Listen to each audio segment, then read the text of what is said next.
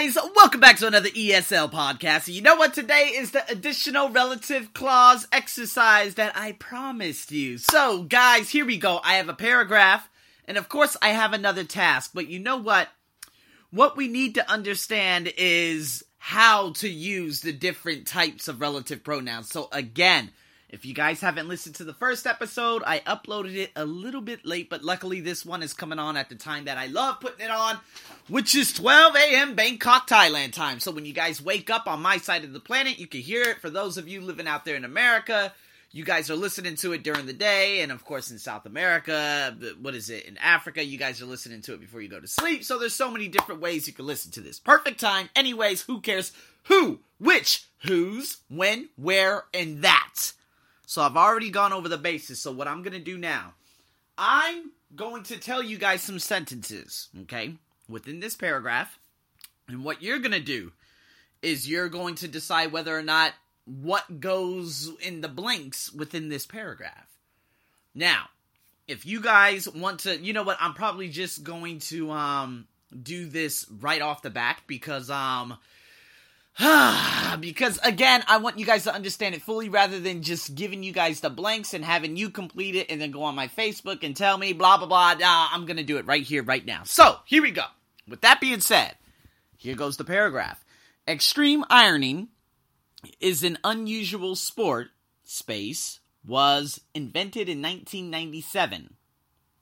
All right. So again, this is right out of a book that I took that was very, very good, and I decided to use this as the example. So, extreme ironing, what is that? It's an object, right? So, extreme ironing is an unusual sport. Now, some people would say that was invented, or some people would say which. Now, again, there, are so many different variations, so many different opinions out there in terms of, oh, well, you should use that here. Well, you can't omit it. Okay, you can't do this, can't do that. But my answer is which. So, extreme ironing is an unusual sport which was invented in 1997 by an Englishman. Now, this is the next one. By an Englishman, space, name is Phil Shaw. So, there's name after the space. So, we're looking for a possessive adjective, right? Which one did I say in the last podcast is the one that shows possession? Whose? W H O S E. So, it was invented in 1997 by an Englishman whose name is Phil Shaw. All right? So, there are other spaces in there where you actually do not need a relative pronoun. And one of them is this one right here. So, he had to do, oh my God, he had to do ironing at home, but he preferred to go rock climbing.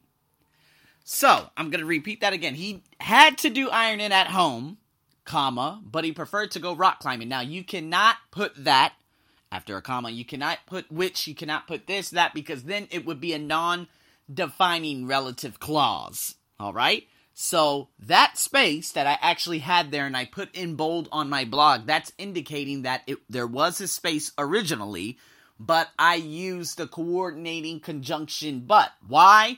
Because it's indicating two differences, two completely opposite sides. He had to do ironing at home, but he preferred to go rock climbing. Okay? Two completely opposite complete opposites, right? There's a contrast in ideas. So, going forward, so he decided to combine the two things. Of course, ironing and climbing are two activities that now that's normally a space now, I'll say it without that in it. Of course, ironing and climbing are two activities, space, don't have a lot in common. Now, you cannot omit it, you cannot put a hyphen and not use a relative pronoun. You need to use a relative pronoun, okay? Because we're describing what ironing and climbing are. They are two activities. Two activities, what? You can't say two activities don't have a lot in common. No, you need a pronoun there that don't have a lot in common. Okay? You can't use which there. It's a choice. That is the correct one. So, I'm going to ski all the way down to more of the, the bottom part of this paragraph, and I'm going to get into the next one. This, I used an article. Now, without the article, I'll say the sentence. Diving skiing, skating, and parachuting are some of space other sports which there goes the relative pronoun which people have combined with ironing. Now, diving, skiing, skating, and parachuting are some of the we're talking about specific sports are some of the other sports which people have combined with ironing. You guys are probably uh, trying to make sense of this entire paragraph. It's ridiculous, I know. People literally iron while climbing up mountains and doing these other things. It is completely preposterous, is what the British would say. So, anyways, there it is. Going into the next one. Now we're going to use where. Now, underwater, in the air, and on top of the mountains are just some of the strange places. There we go. We're talking about places. Places where people have done this sport. Okay? Because it indicated underwater, air, top of mountains, strange places, places indicating the relative pronoun where. Therefore, you use it after places. Strange places where people have done this sport. Two more people. Ben Gibbons and John Roberts are two Englishmen. Now, it has space, and then it says adventure.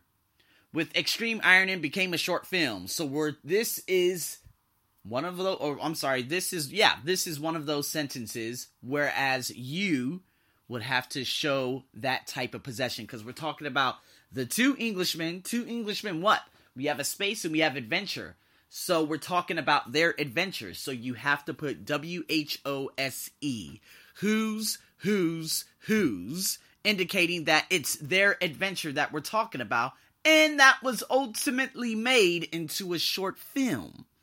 Now, you guys will be able to check this on the blog if you guys are looking at this through Instagram or if you're following me on Instagram. Very, very easy to uh, access my blog there because I put the link in there along with, of course, the podcast link. So, guys, I hope that makes sense. There's another task on there for you. So I would love for you guys to, of course, engage in that material. If you guys like this podcast, share it. If you shared it, that means you liked it. That means you get a big resounding thank you from me.